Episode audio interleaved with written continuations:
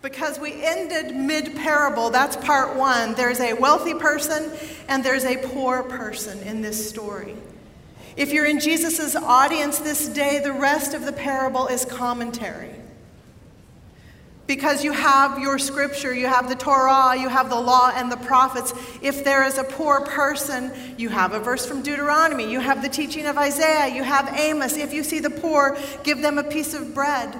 Never pass someone laying hungry. Amos says, give them bread and bring them into your house. So if you're in the audience with Jesus this day, you don't get a pass in this story. Even if you're not Jew, but you're a Roman citizen, you wouldn't get a pass in this story because the Romans have a law. There is a, a, an obligation to take care of the poor that we see. Every household is required hospitality, a patronage system. So there is someone outside your gates, that's my obligation. Your citizenship papers wouldn't give you a pass. There is a wealthy person and there's a poor person. Everything else in this story is commentary if you're in the audience with Jesus this day. And if you've been listening in on the parables now over the weeks, we know a few more things. For example, last week, our stereotyping gets busy. Last week it was a widow and a judge. Well, now it's a wealthy person and a poor person. So, what do we think we think about wealthy people? My mother had one house on Sabbath. She always said no to the lunch invitation because they were so rich. Scared her to death to go into that house. They'll have nicer china. They'll have better food. They'll have a waiter. They'll have all. So we never went to the house. What do we think? We think about wealthy people. What do we think? We think about poor people. We've talked about this last Sabbath. But then we've also talked about the idea of parables, that they are misbehaved stories, that up is down and in is out, and the scripts are always flipped. What do we do when we know we have a misbehaved story and we have this, well, we have this urge to stereotype? There's a wealthy person and there's a poor person. Well, maybe we've learned some things, church. Maybe we're good at this now. This is our last parable for the series. So we could just decide now there's a wealthy guy and there's a poor guy. Who's the bad guy in this story? Whoever that is, don't be that person. Don't be that person. And the end, and then we don't have to read the rest of the scary tale of going into Sheol with the ghosts and dead men talking. But if we do that, we miss important teachings and we misunderstand this parable. Not every, not every parable in Luke's gospel is a great and mighty reversal. If it was, in this case, we should all seek a life of poverty so we can sit at the dinner table with God in the next life. If it is, we should all run from wealth, but Jesus doesn't say in the Bible that wealth is evil or wrong. He says it's dangerous and difficult. If this is a story of great reversals, then we should see the dead man Lazarus eating excessively, opulently, just, just wasting extravagant resources in his afterlife, but we don't see that. Not every story in the Gospel of Luke is a great reversal. This one isn't. There's something else going on here. The something else is what we want to talk about this morning for a few minutes. Can we say a word about ghost stories? Is that your thing? That was a quick no from a parent. So if you're under 25, is this your thing? Ghosts and and uh, well, I don't know. The whole nation is kind of waiting for a thing tomorrow to air that has ghosts and things. There are no shortage of tales, post mortem tales of dead people speaking and ghosts moving around in the afterlife. It's a, it's a popular kind of story. It's popular for Jews, it's popular for Romans, it's popular for uh, people in antiquity in ancient times. It's even popular today. Charles Dickens, if you read the front of your little program today. Charles Dickens and his Christmas story, right? The Christmas Carol, features the grouchy guy coming back to uh, look at his life and ghosts talk and dead men walk. Even we tell jokes. Christians tell jokes. Uh, St. Peter died and went to heaven. Bill Gates died and went to hell. Have you heard that? Don't look it up, it's a bad joke. The husband died and went to heaven and found out his wife. Those are all bad jokes, by the way. Don't look any of them up. But we tell them too. There's no shortage of tales like this, so we can pick up our sensitive souls and sort of relax into the story here with a wealthy man and a poor man and what happens to them in their next life. Once upon a time, there's a wealthy man and a poor man. Verse 19 again a certain rich man who clothed himself with purple and fine linen. He feasts luxuriously every day. He wears purple. How rich is he? He wears purple. Only the Roman government gives permission for people to wear purple. So, Margot, that's purple. Look around. This is really how it was done. Only the Roman government gives permission for you to wear purple because it's a very expensive dye. How rich is he? He wears purple. How rich is he? He eats and feasts every day, not just when the prodigal comes home, not only when it's a feast day, he feasts every day. This rich man, how rich is he? He's not rich. He has a gate, a gated mansion, a compound that's all of his own. That's how rich this guy is. And then there's a poor man. We see immediately that poor man has a name, Lazarus. That makes this parable really interesting in the Bible. It's the only parable where someone has a name. Lazarus has a name, and Father Abraham has a name. Lazarus, whose name mean, means God helps. Lazarus, who lays at the gates. If the rich man wears purple, Lazarus wears sores on his skins. He hopes for food that falls from the table, but we don't read that he actually gets any of it. And he's surrounded by dogs, and maybe we should think less street rats and more service animals. These provide Lazarus his comfort, comfort as he sits at the gate. It's not food insecurity, it's starvation. It's not uh, that, that he even begs. Your Bible translation might say that he's at the gates begging. Begging would be a job promotion because at least he'd be active and asking for the money. He lays at the gates. This is a chronic condition. I pinched my fingers, these two, this week. How was the last time you pinched your fingers in a door? Like that, yeah. And I was all by myself and there was no one to ask for help. And you know when that happens, your whole body revolts and you can't figure out quick enough how to get the door open and make it stop, and you start pulling and you can't get your fingers out, and all the things and all the words that ordained ministers say. like 144,000. The New Jerusalem, all the words come out of your mouth. It was horrible on Wednesday. I told my husband, I pinched my fingers in the door, you weren't even here. That hurts. Immediately, the purple color and the blood and the swelling and all the things, and it lasted five seconds. In 15 minutes, it was down and gone.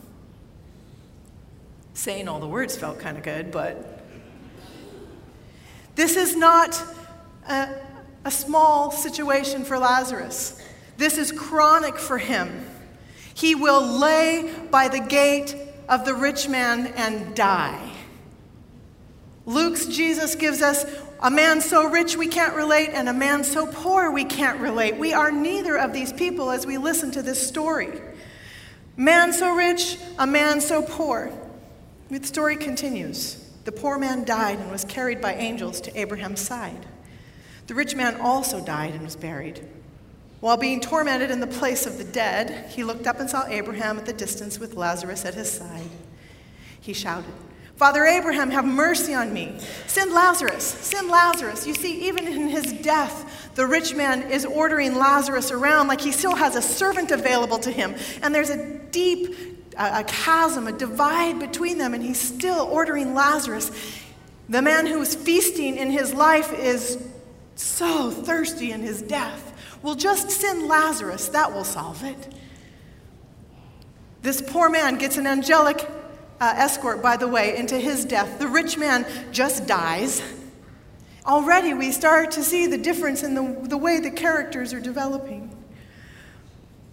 Remember, they're in this realm of the dead, and we could stop and get lost right now. Where is this realm of the dead where the dead people go? The Jews and the Greeks and the ancients have a little bit of a different idea about the zip code. But it's not the most important part of the story. This is not a story about how to go to heaven or how to avoid hell. So we're not pausing for that part. The one who ate extravagantly is now thirsty. The one who was discarded is now at the side of Abraham. And the text continues.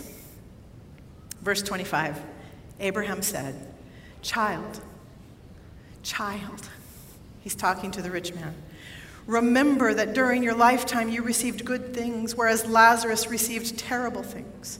Now Lazarus is being comforted, and you are in great pain. Moreover, this great crevasse, this chasm, this valley, this space that we cannot navigate, that's been fixed between us. Those who wish to cross, cross over from here to you cannot. Neither can anyone cross from there to us. They're in the same space and they're segregated. And Abraham, you might think, could help. But he tells the rich man, This is how it will be. There's a divide we can no longer cross. All the rich man can see as an illustration of Jesus' teaching, really, as he looks across and sees Lazarus at the side of Father Abraham, all, all, the teaching of Jesus comes to life. Blessed are the poor, for theirs is the kingdom of God. And woe to the rich, you already have your consolation. The story continues in verse 30. The rich man said, I beg you then, Father Abraham, send Lazarus to my father's house, because you can do this in stories where dead men talk, okay? This is not a problem. We can leave the space of death and we can come back to the real world. Still, Lazarus is his servant. Send Lazarus, because I have five brothers at home. He needs to warn them that they don't come to this place of agony. Abraham replied, They have Moses and the prophets. They must listen to them. The rich man said, No, Father Abraham, no, but if someone from the dead goes to them, they'll change their hearts and their lives.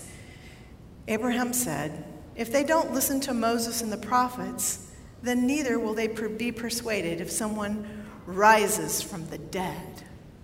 Because you, rich man, had all those resources. You had the law and the prophets. You had the Torah, the sacred texts. You had commandments. You had wealth. You had opportunity. You had someone laying right at your front door. Abraham, the ancestor, Abraham, the father of the faith, Abraham, the figure of hospitality, Abraham, sort of a quasi stand in for God until they can get to God. Abraham is not helping. Lazarus takes comfort next to Abraham, and the rich man watches. And this is the end of the story. Many people say of this story, What good is this parable for Americans? What good is this story for Americans American congregations, American Christians. This story is of no good for us. I don't know how that resonates with you. I've been pushing back on that for a week. What good is this story for Americans in this wealthy nation? Well, here was our, a little bit of our week in the United States, around the world, but mostly in the United States. In a galaxy known as M87, eight radio telescopes captured a picture of a black hole. Did you see that this week? Or if you missed this like I did, this happened at Cape Canaveral. 15 seconds. Vehicle flight pressures. 10, 9, 8, 7, 6, 5, 4, 3, 2, 1, 0.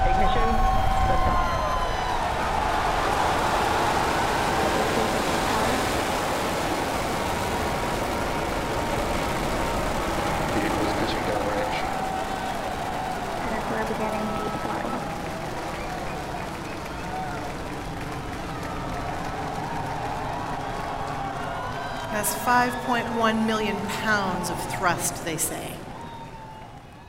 And not long after that, there's a successful triple, triple rocket landing. This SpaceX program, this particular rocket, supposed to be the cheap way of getting a heavy load into space now. On board this week at Cape Canaveral, my spouse almost got to see it. They went out one day and they canceled the launch, and then the next day on the airplane while he was taking off, he said they could just see all the smoke coming up from the ground. Just missed it. On board is a satellite uh, purchased, paid for by the Saudi Arabians, built at Lockheed Martin. Cost $90 million to launch the rocket this week. And this is a growing commercial economy. You remember last year when Elon Musk was playing around with this super rocket and he sent a Tesla to space, right? Just pretending, we're just playing, we're just working out the kinks. The next launch for this rocket that can do these heavy payloads will be a contract with the United States Air Force. They say it will save between 70 and 300 million dollars per launch by using this system that's been being designed.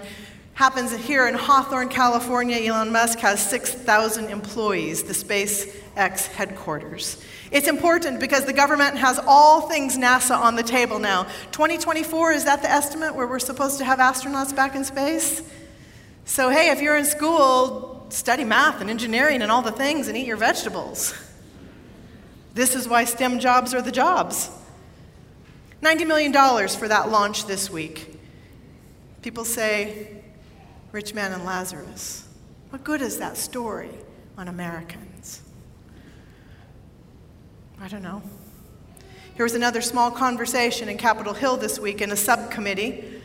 We're supposed to be keeping our eye on what they're talking about. In the subcommittee, the representative from the 45th District in Irvine, Katie Porter, a freshman representative, went face to face with the CEO of JP uh, Chase. The, uh, yeah, Chase.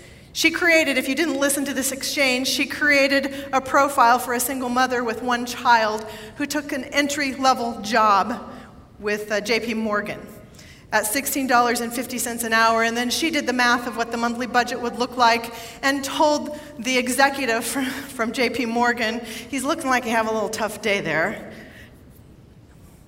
She tells the uh, Jamie Dimon, "What would you do, Mr. Dimon, when she's $567 short every month? And if you haven't watched the exchange, neither one of them budge."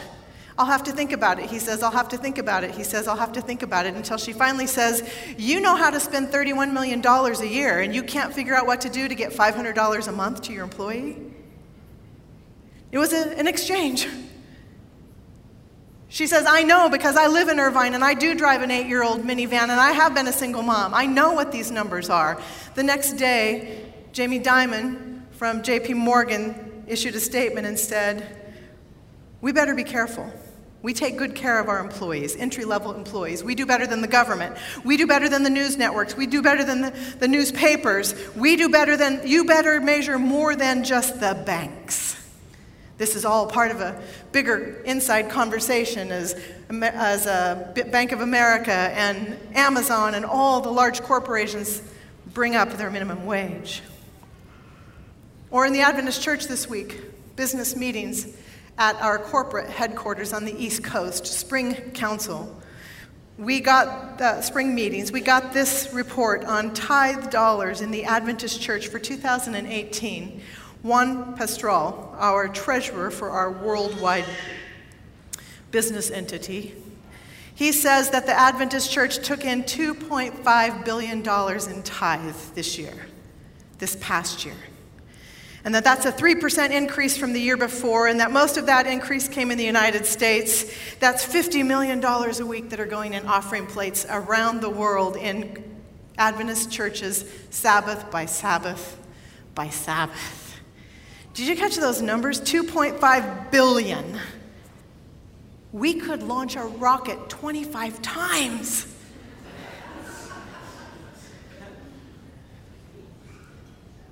What are these parables good for? For Americans, American Christians, the American church. And where is grace in this parable? Anyway, if the wealthy man did wrong, isn't grace supposed to come in and solve the problem? And we remember now that parables are not predictions and they're not prophecy. They're stories, not systematic theology. They're little pieces of a big whole. Parables are not the whole story. And in particular, this one's not about a literal hell. And remember that Seventh day Adventist Christians don't believe that there's a place where the flames will be on in eternity. Praise God. So, this is not that story. What should American Christians do with this parable? What should this parable do with us? There's another book on my shelf that I've not read, I bought only for the title. The title is If I Should Wake Before I Die. I don't even know what's on the inside. I only wanted the title so that occasionally when I look over my shoulder, I will see that sentence If I should wake before I die. Jesus sits in a long conversation now with Pharisees and disciples and onlookers, and they're debating about their treasures and about inheritances and about money. And Jesus says, Be careful, put your treasure with God. If you treasure what God treasures, your heart will catch up. And the Pharisees disagree with Jesus on how he expends his capital, he expends it in his relationships. They're engaged in a debate, and a long debate, when this parable of the rich man and Lazarus drops into the story. God gives Lazarus a name, God helps. Because apparently the people aren't. If, if you all should wake before you die, Jesus says to the people. Maybe we're the five brothers. Maybe we're more like the five brothers back home because I'm not the rich man and I'm not the poor man. And if we are, we don't need supernatural communications either, friends. We don't need any fancy storytelling because we have eyes in the world. Because we have YouTube and TED Talks and so many sermons over the years and generations, because we see what we see when we move around the world. We don't need supernatural conversations from the grave. We certainly don't need the threat of a never ending torture. We also have this thing called the sacred text. We have these words of life. We have this book we claim to live by. So, can I take you back to one of the words in this book, in this story? Lazarus is carried away by the angels to Abraham's bosom. To his bosom. Depending upon your Bible translation, it will say, eh, it's used twice in verse 22 and 23. We find Lazarus in Abraham's bosom, but your Bible translation may say Lazarus is at his side, or he's in his lap, or he's next to him, or he's with Abraham. There's only two Bible translations that are courageous enough. Some scholars say this is where we kind of kind of edited things. It's such a scandalous word, bosom. So we say Lazarus is at his side and in his lap. Two translations. If you read the Amplified Bible, if you read the uh, King James Bible, your Bible will say squarely Lazarus is in the bosom of Abraham. The bosom is the place on the body we all have between our two arms. It's the chest, it's the breast, it's the space of parental nurture and security and safety and calm. At the bosom of a parent is the safest place for a baby to be. They call it skin time now, right? When the babies are born, we quickly try to get them to their parents' skin because we know that's the place of parental safety and security, especially for premature infants. We just count the hours and days till they can get skin time. When our little one was tiny, our firstborn Amanda, there was a day she was screaming and we couldn't figure out what to do. She and I, home alone, and I stripped her of all of her clothes and I put her straight on the top of my chest and wrapped a bathrobe around us. And she cried and I cried and she cried and I cried until finally the bosom of a parent brings calm. Abraham takes Lazarus into the mighty bosom and embrace of God, and the rich man sees people are headed to the bosom of the Creator. That's what I'm missing. The bosom of Abraham. It's an important word that's not in most of our Bible readings of this the chest, the breast, the space of love. Lazarus rests in the bosom of God. Everyone is headed for the bosom of God, friends. Luke intends to tell us that. From the beginning chapter all the way to the end of the resurrection tales, everyone's headed to the bosom of God. Too bad we can't quite get that little word out in our Bible story. Lazarus rests. What are Americans supposed to do with this story? I want to ask you what's at your gate today? And where do you feel tempted to be in, indifferent or dismissive of what's in your space today? Because it will look like something different for all of us when Albert Schweitzer, the scholar, who happened to be a philosopher and a New Testament scholar, and by the way, a world class organist, a Bach specialist, when he had studied enough about Jesus and particularly landed on this parable at age 30, he goes back to medical school. By age 37, he's off to West Africa. He's starting a clinic. He sells his worldly belongings. He starts a clinic in West Africa near Cameroon, Congo, Republic of Congo. Opens a clinic and then finally a hospital, a hospital that served that part of the country, their country, for more than 100 years because he realized everyone's destined to the bosom of Abraham, and there were Lazaruses in West Africa that didn't have medical care. That was what was in front of his gate, but most of us won't sell everything and move to West Africa. I was touched by James Kim's story this week. If you're following our blog, and you can sign up online, by the way. James tells a story as an ER physician, and I want to read just a few of his sentences. He says, remembers this uh, time recently when a patient came into the ER, Mr. X. Mr. X is soiled and intoxicated and seems to have become James's personal patient. James says, I seem to be the unfortunate one that's on duty when he comes in. He must be mine. And the shadowing medical student respectfully asks permission to see the patient, and James says, You don't need to. I, I already know this guy. He's been here numerous times for intoxication just this past week. The paramedics bring him in, he sleeps it off, he'll start cussing at everyone. This is pretty much how the cycle's gonna go. James walks away, and then he says, He caught himself. Did I really just say that? Did I really just think that? He says, I satisfied my professional obligations, but I didn't do anything that constituted a genuine effort to promote Mr. X's well being. We call that the Holy Spirit, by the way. Something caught James, and so he went back and he interacted with the patient, and for the first time, he hears the patient's story, and he hears of a traumatic injury, and he hears of chronic pain, and he hears about alcohol and drugs that soothe that chronic pain in his life, and he offers to pray, and they think about treatment programs together. And James says, Is there anything else I can do for you? And the man says, Would you mind calling my father? There's a father? James goes to the phone, thinking this is going to be a dead end phone call. A man answers on the other end. James says, I'm Dr. Kim. I have your son here. The father interrupts him. Don't hang up. Keep him. Keep him. I'm on my way. We've lost him. He's been gone for a long time. And James is thinking of the prodigal son. But I am thinking of the rich man and Lazarus.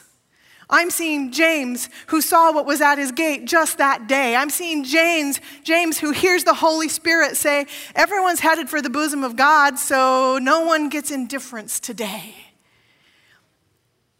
I'm seeing the rich man and Lazarus play out in James' story this week. Everyone's headed to the bosom of God. Who's in your pathway? Who's in your pathway? They might be tiny and they might be aging parents. And that might be not the stage of life that you're in right now, and you have capacity for some other things you see. They might be neighbors, and they might be colleagues, and it might be here in Ward 7, and it might be people in the Seventh day Adventist Church who, who we, with whom we disagree but are also headed to the bosom of God. Who is in your gate, at your gate today? Rock of my soul in the bosom of Abraham, The grace of God is so high, I can't get over it. It's so low, I can't get under it. It's so wide. Rock my soul. And you can imagine just a soothing back and forth with the rhythm of that song, can't you? As the bosom offers comfort and safety. The first time that little tune was recorded was 1940. And as we end this morning, I want you to listen to the sound file. 1940, the Library of Congress says this little tune we sang earlier is actually a collection of American slave songs from the South. We imagine it's written in the 1840s, 50s, 60s. So think of ourselves as slaves on uh, working someone else's farm or plantation in the American South. Imagine real life Lazarus is doing work for the wealthy man. And imagine this little tune coming out of the mouth of American slaves. Listen today.